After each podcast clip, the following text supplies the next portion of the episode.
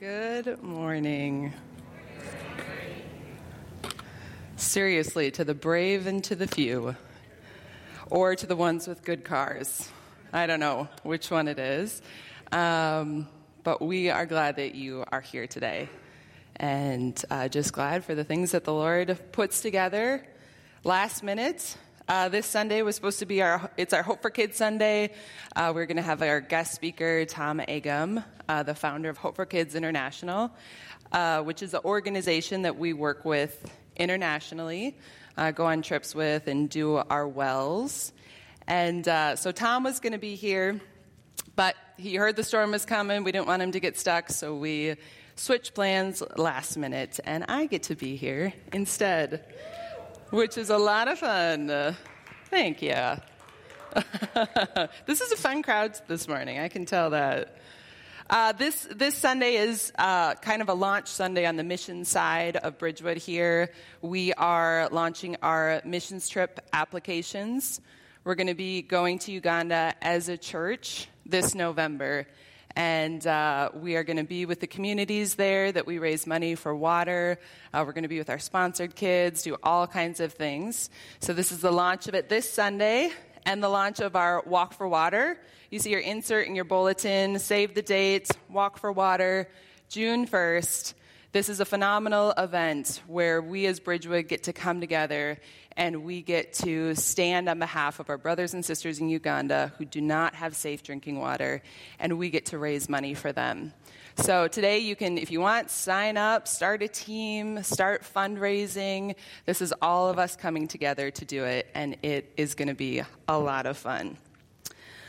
Well, I am honored um, to be able to share with you guys this morning a little bit about missions and to share with you some of the journey that I feel like the Lord has brought me on over the years. Uh, when I look at what the heart of missions is, I, I see the core of it as human connection. The core of missions is that one on one human connection where we're able to really see someone, to really see them for the value that they have in the kingdom, to really see them for what's happening and going on in their lives. And I feel like that is the core of what missions is. Today, we get a look at a fun story in Scripture, and it's the story of Bartimaeus, and it is in uh, Mark uh, chapter 10, verses 46 through 52. Where I'm going to be reading out of the Passion Translation this morning. Uh, but we get a look in his story and see the power of him being seen and how that changes his life and how that changes his destiny. So if you'll turn with me to Mark 10 46, it says, When Jesus and his disciples had passed through Jericho, a large crowd joined them. Upon leaving the village, they met a blind beggar sitting on the side of the road. This is the moment where Jesus gets to meet Bartimaeus. This is a moment, uh, this is similar to things that happen into our lives frequently when we, we're going to work or we're going about life and there is someone there. And oftentimes we might look at those people, but few times we really see those people. And this moment in this scripture is when Jesus really sees Bartimaeus. Do you remember at all, if you look back in your life, maybe the first time that you really saw someone the way that we're talking this morning, where your heart was pulled with compassion? Or maybe it was the first time that you were just flooded with emotion. It could have been when you were young and you saw someone bullied at school, or you saw someone in your family that was hurt or in pain. Um, where might those moments be as you look back in your life when you first felt that pull and you really, really saw someone? Um, I grew up in a family that was very nat- naturally missional. My parents were really good examples of just doing this very naturally. They would pay attention and they would see the people, grew up in a small town, 750. Uh, so they would see people in our town that were on the outside, or they would see people that were lonely, or they would see people in family distress. And they were always really good at inviting people in. And those people would come to our dinner table. Sometimes they would end up staying for months or years. We had people living with us. And so I always got to watch this as a kid, and I always got to watch these people coming in and out of our house. My dad is just a really funny guy, just super down to earth. He'll run into someone at the grocery store, and he, you know, they don't have a place to stay because the one tiny hotel in town is booked. So he's inviting them over to our house to spend the night, or they're camping in our backyard. And one time, a funny story that always makes me laugh about my dad is this is a time we were really little. I have an older brother and older sister. We're all within three and a half years. So we're pro- probably all under five.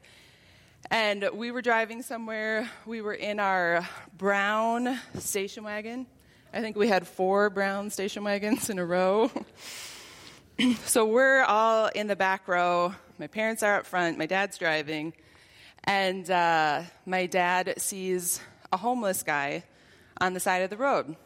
So he just like casually pulls over and just starts chatting with the guy, seeing what he needs, and what's going on.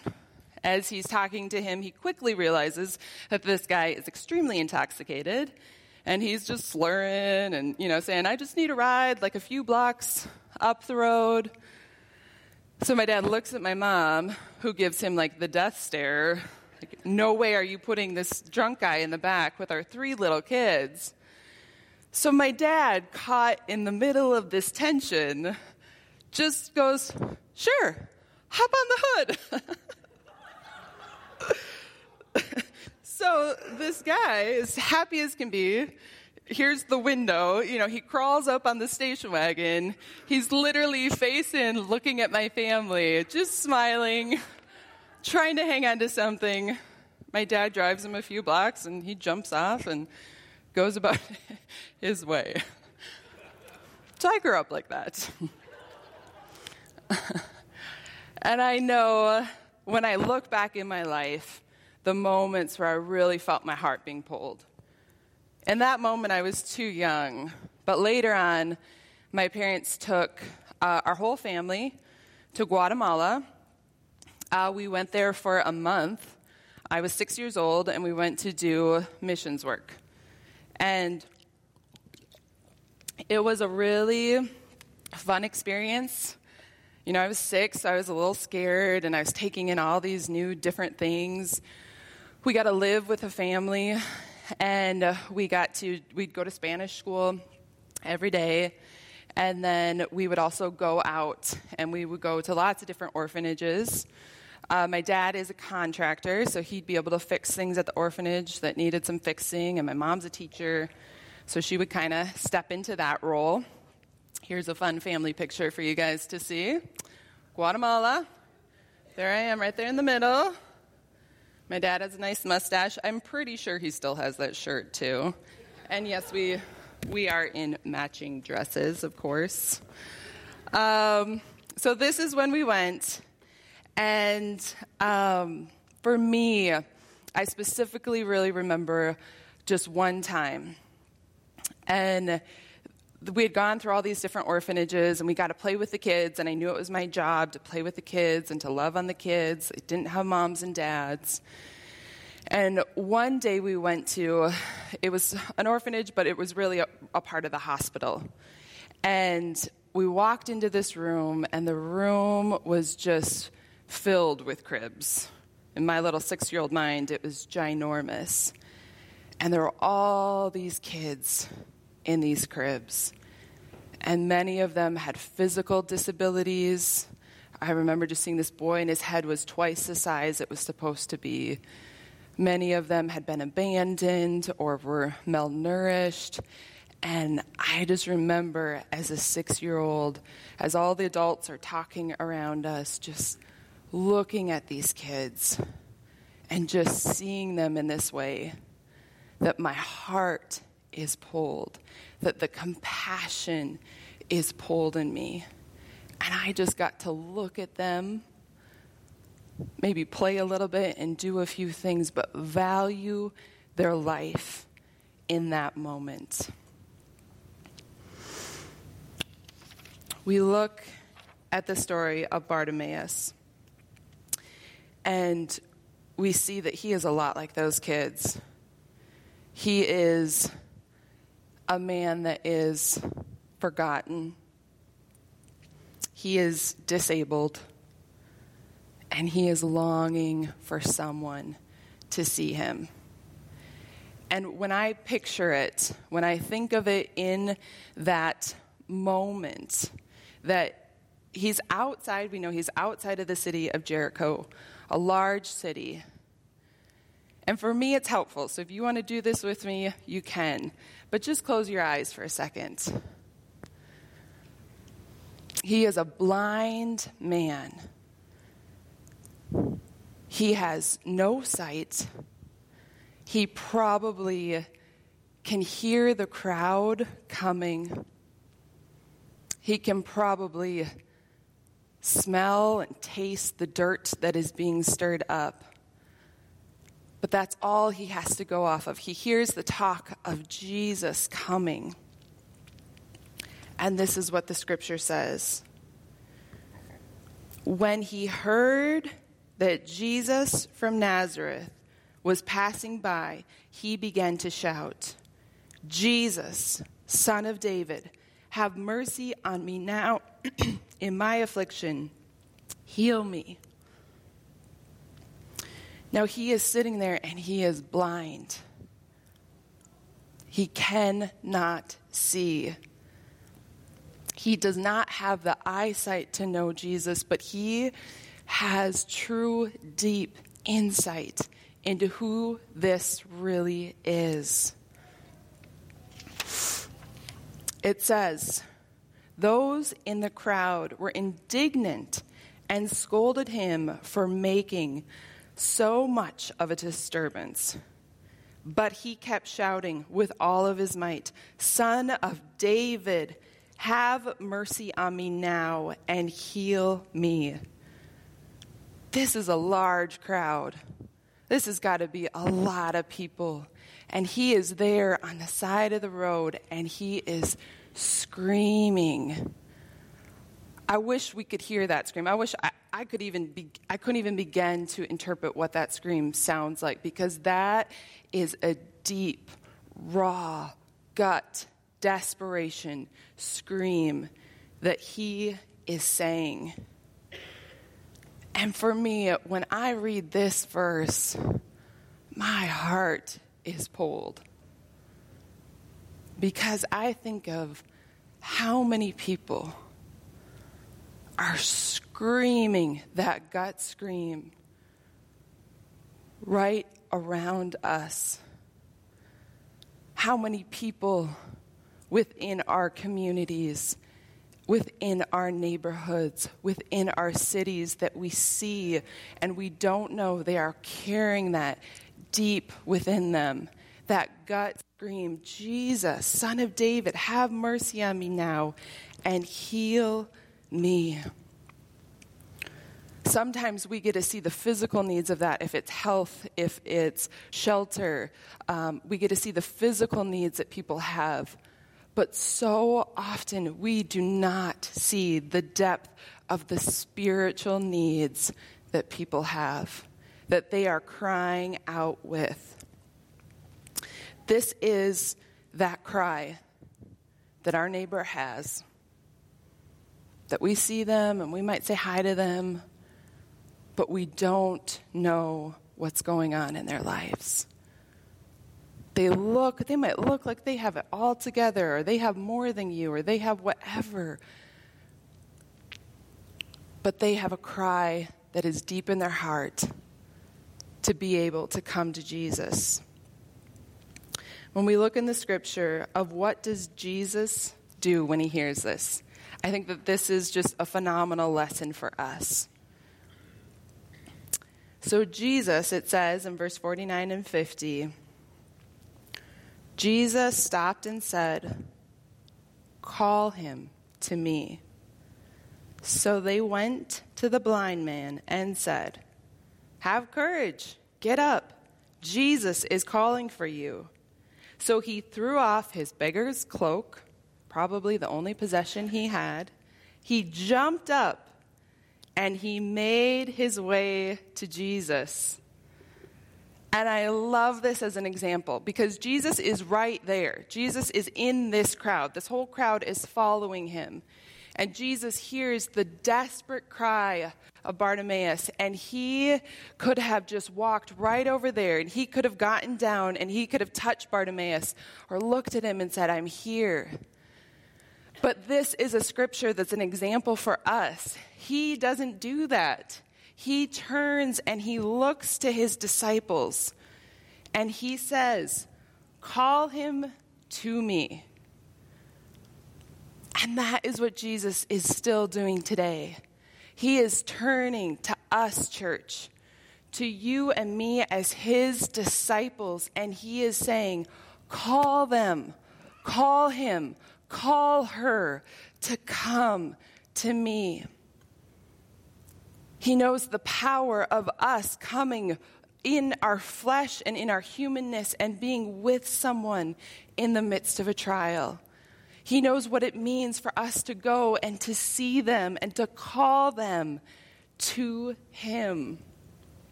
He tells us that we get to see. We get to see these children that we support in Uganda. We get to see our neighbors who are silently suffering.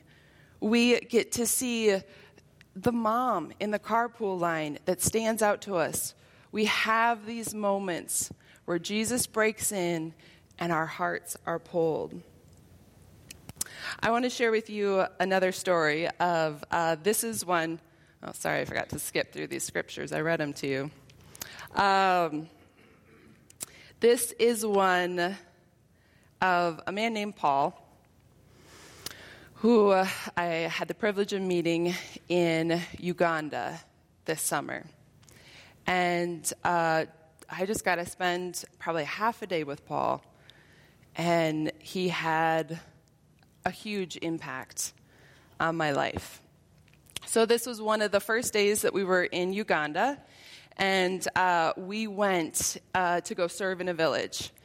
And when you go to the villages in Uganda, uh, there's just a dirt road, and then you'll see this like tiny goat path literally made by goats, so just this small little path. And you, you head out in the goat path. And the goat path leads you by different people's huts, and you walk by different fields of corn or things that they're growing. And you walk under trees, but you just follow the goat path. And you look behind you, and there's like 30 Mzungus, who are white people, because uh, you can only walk single file. So you've got this whole single file line uh, going to the village. And it is one of my absolute favorite places to be, is on those goat paths. So we were walking there, and uh, we walked for a long ways, and then we turned in to Paul's house. Uh, Paul was sitting on the ground uh, his something is wrong with his legs, and they don't work very well, uh, so he's not able to stand well. And so these 30 Mzungus come and kind of surround him and his house, and he's so happy that we're there and probably a little uncomfortable with all these people staring at him. and the translators talk a little bit, and they say, We just need four of you to stay, and you're going to help remud Paul's house. And so his walls are made of mud and brick, and we needed to remud all the different holes to keep insects and keep his structure secure. So four of us volunteer, and uh, we stay. Here's some pictures. Uh, this bottom picture over here is the hut. Uh, so it's about twice that big. So it's that big, and then there's another half of the house. But in that room, this little boy is watching us. In that room, there's like six of us trying to mud the walls. It was quite tight and quite hot. And then on the other side is um, just another little section where his chicken lives, who lays eggs, and it's just a dirt floor, and it is just this tiny little room. So we were mudding for a while, and I stepped outside, and I wanted just to get some fresh air, and Paul was sitting there on the ground, and I sat down, and I just shook Paul's hand and just smiled. And he shook my hand, and we both just looked at each other and just smiled back and forth. I was so grateful that I was able to, in that moment, sit with him and show him that he is seen. That this man that is not valued in his community, he is poor, he is disabled. He's disabled so much he's not able to take care for his kids or his wife. He is disrespected. People have stolen things from him. And I get to be there on this hot, sunny day and just sit on the ground with him and look him in the eyes to represent the value that he has in the kingdom of God. I mean, this is a man who is probably, he's lived in this village probably his whole life. He has had a hard, hard life. And all of a sudden, one day, 30 Mzungus show up saying, We want to help you. We see you. We value who you are. We value your life. So Paul and I sat and we I just had to say something, so I just started talking and telling him how grateful I was to be at his house and how much I care for him and how thankful I am to be here. And then he just started talking back to me. We don't speak the same language. He speaks a dialect, I speak English. But I felt what he was saying. His eyes were full he, of gratitude. He was overwhelmed by this, by people seeing him, by people valuing him by God seeing him. It's the most beautiful representation of God seeing us. This is why I want people to go. This is why missions is important.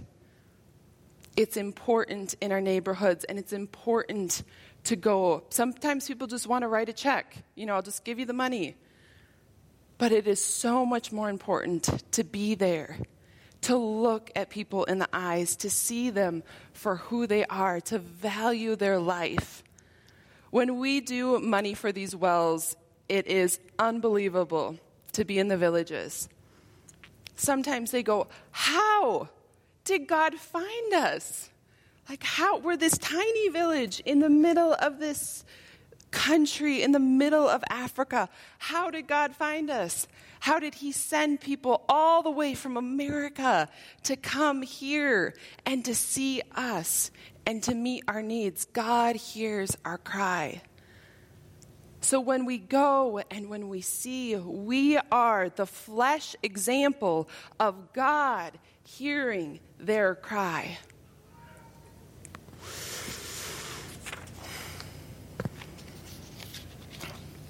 Now,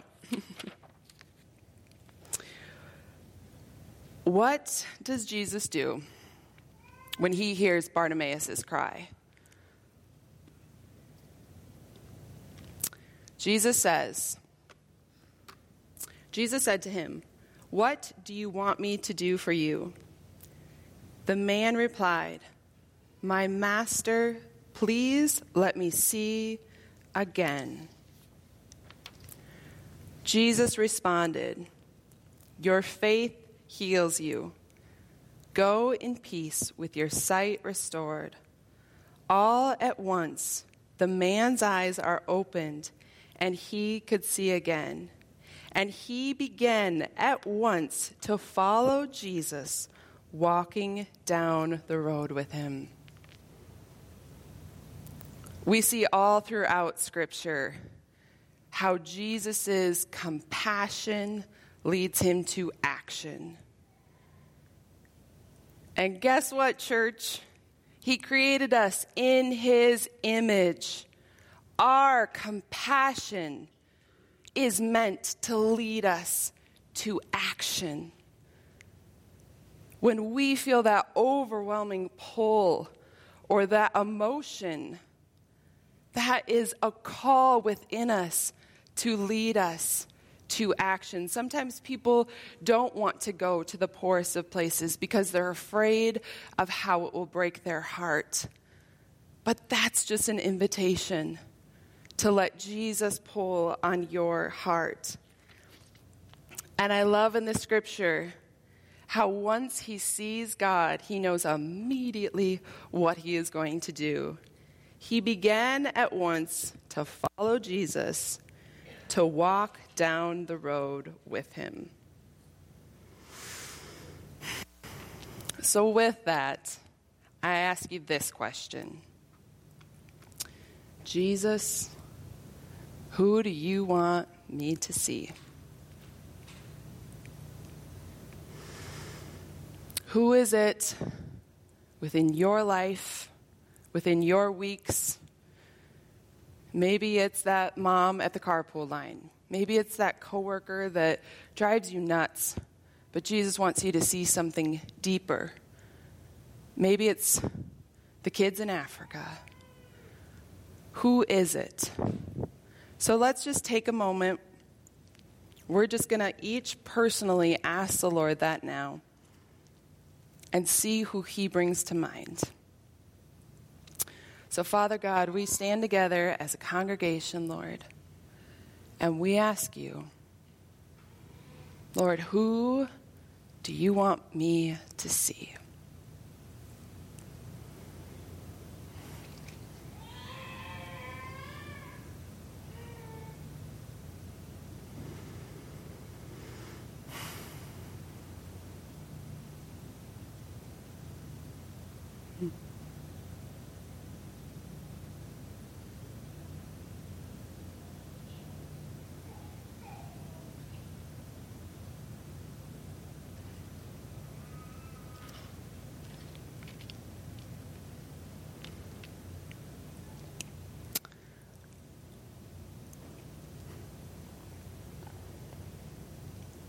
Okay. If the Lord brought someone to mind, write that name down or that people group. Um, if you had a hard time connecting with it here, that's just fine. Just ask the Lord that when you're alone with Him this week. Jesus, who do you want me to see? Maybe it's someone within our congregation or another believer that you just see is struggling. But Jesus, who do you want me to see? Um,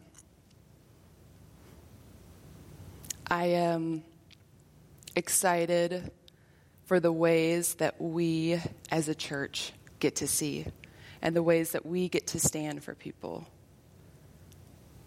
So think about that today. If the Lord has pulled on your hearts in any specific ways, if there's a part of saying yes, maybe to the missions trip this year, that we as a congregation get a stand on behalf and for those people.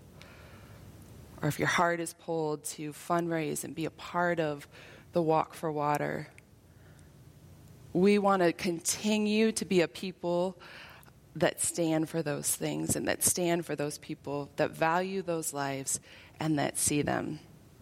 We're going to end this morning with a video uh, this is from our missions team last year, and it is a lot of fun. If you come on a missions trip with me, you're to have fun. Uh, but this is so you get a taste of what it is. We'll have a table out in the lobby if you have more questions. God bless you.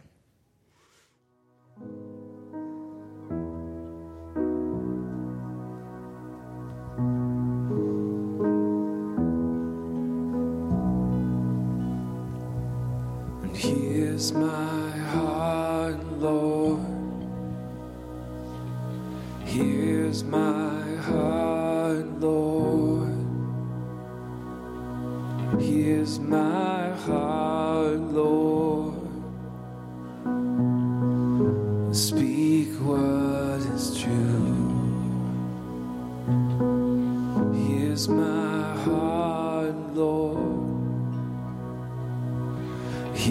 is my heart, Lord.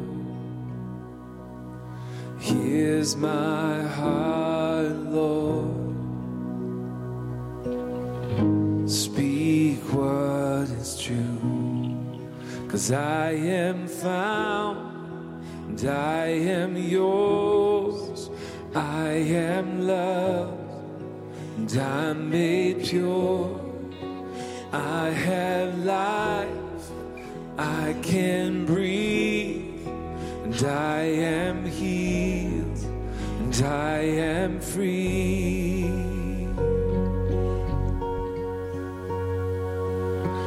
Here's my heart, Lord. Here's my heart, Lord. Here's my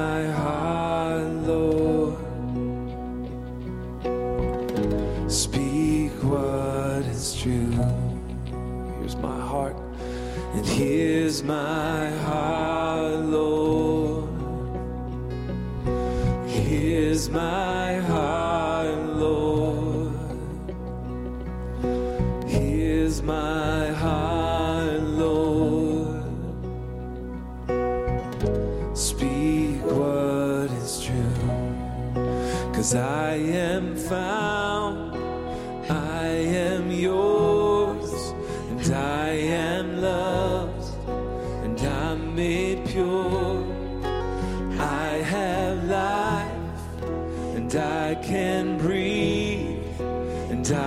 am healed and I am free.